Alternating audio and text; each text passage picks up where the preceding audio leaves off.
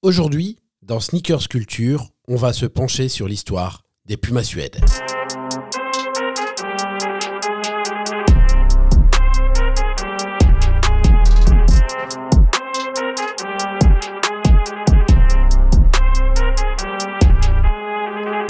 Certaines paires de sneakers sont plus que des baskets, ce sont des véritables morceaux d'histoire, leur parcours a évolué avec leur environnement et, évidemment, elles ont suivi la société qui les entoure. L'un des modèles des sneakers à qui cette phrase correspond le plus, ce sont les Pumas Suède. Au départ destinées à l'athlétisme, au sens large, elles ont marqué l'histoire olympique au début de leur histoire, avant de partir à la conquête des rues, où elles ont participé notamment à l'hégémonie culturelle de la ville de New York. Aujourd'hui, dans Sneakers Culture, nous partons à la découverte de leur histoire. Les Pumas Suède, donc au départ, elles se lancent à la conquête des pistes. C'est pour ça qu'elles sont créées. Je vous remets un peu de contexte. On commence en 1968. À cette époque, pas de Nike, pas de New Balance, très peu d'Asics. Deux frères allemands dominent largement le monde de l'équipement sportif. Ce sont les frères Dassler. Anciens associés, Adi et Rudi ont fini par se séparer pour de sombres histoires. Et ils se sont brouillés, chacun fondant sa propre marque après avoir longtemps été associé dans l'entreprise familiale. Tandis qu'Adi Dassler fonde Adidas, Rudi, lui, crée Puma. Les deux marques sont basées dans la même ville allemande de Herzogenaurach et tout oppose les deux marques dans tous les domaines. Cette année de 1968 est capitale pour les deux marques. En effet, cet été-là se déroulent les Jeux Olympiques de Mexico. Compétition suprême, évidemment, les Jeux Olympiques, et scène incroyable puisque le monde entier aura les yeux rivés vers les pistes pour prouver la suprématie d'une marque sur l'autre. Et si Adidas arrive avec une innovation incroyable, la gazelle, Puma n'est pas en reste avec la première version de la Puma Suède. À cette époque, le cuir suédé de la Puma ne lui a pas donné son nom, elle s'appelle encore la Puma crack. Et comme Puma est sponsor de l'événement, des Jeux Olympiques, la paire est donnée à absolument tous les athlètes de la compétition, pour leur déplacement en dehors des épreuves. On ne va pas courir, sauter, lancer le javelot avec les Pumas, mais par contre, on va les porter dès qu'on doit se déplacer, dès qu'on doit répondre à des interviews ou ce genre de choses. Et bien au-delà des performances sportives, ce sont bien les Pumas Suède qui vont marquer l'histoire.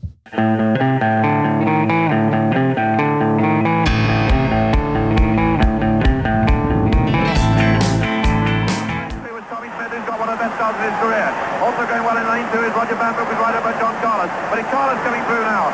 Tommie Smith of America going well. And Tommie Smith of America out in front. And Carlos coming on the near side. And Carlos and Smith, what a fight. Tommie Smith coming right through. And the Tommie Smith catch does it. Tommie Smith wins.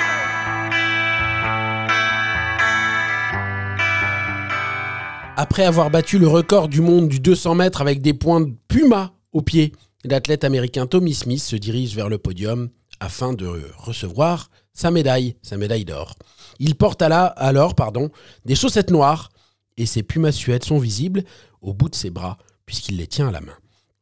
Une fois sur le podium, Tommie Smith, comme son compatriote John Carlos, lève alors le poing, un poing ganté de noir afin de dénoncer les discriminations raciales dont étaient victimes les Afro-Américains aux États-Unis d'Amérique. C'est un vrai moment d'histoire qui s'écrit à ce moment-là et les Pumas Suède sont présentes, posées sur le podium, à côté des athlètes dans cet instant ultra symbolique. Le geste va passer, évidemment, vous vous en doutez, en boucle sur tous les écrans de télé. Il n'y a pas autant de chaînes qu'aujourd'hui à l'époque, donc forcément tout le monde voit cette image. La révolution est télévisée et les Pumas Suède sont là, au premier plan, et en font partie.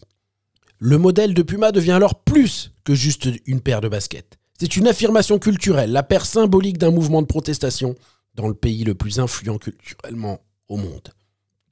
Le combat avec Adidas a tourné court cet été-là. Puma s'installe alors très clairement comme la marque à porter au quotidien, dans un monde en pleine évolution où les baskets commencent à ne plus se cantonner au stade et au gymnase. On commence à les voir au pied des gens dans leur quotidien.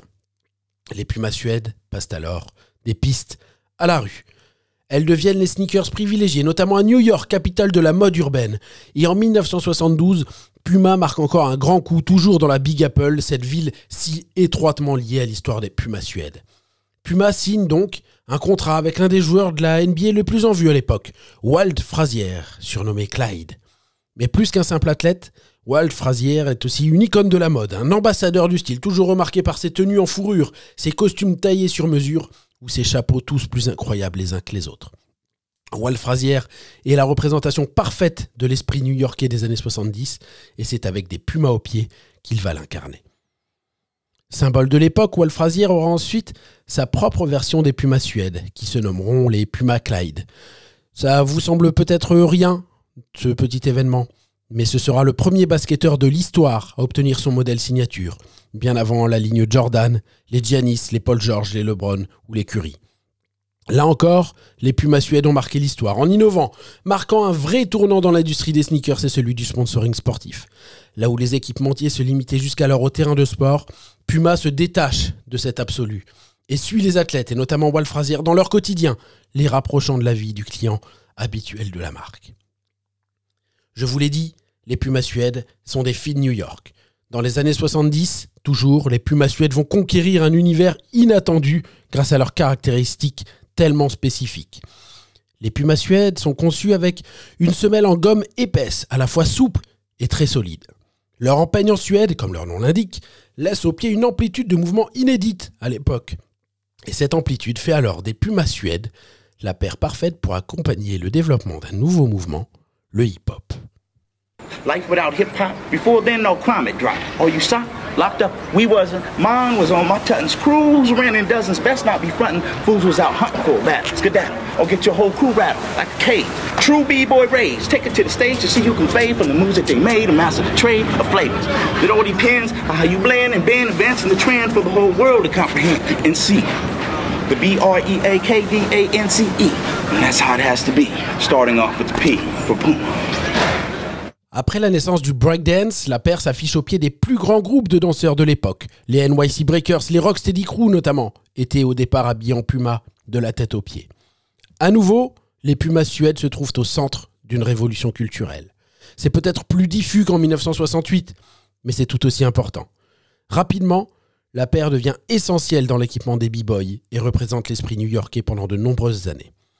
Véritable symbole de New York, la paire devient alors internationale, dans un monde qui s'ouvre, qui se globalise et où les marques proposent de plus en plus les mêmes produits en Europe, aux États-Unis et dans le reste du monde.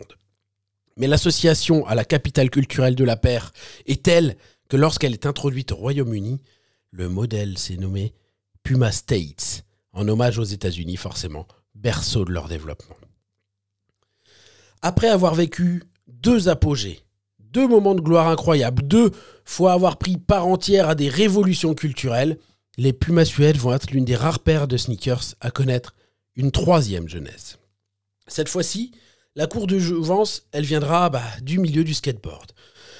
On est dans les années 90, on a fait un bond de 15 ans en avant. La paire a peu à peu perdu de son attractivité. Mais le milieu du skate, qui se développe fortement, trouve là la sneakers qui possède toutes les caractéristiques qu'il recherche. Une semelle épaisse et résistante, ça n'a pas changé.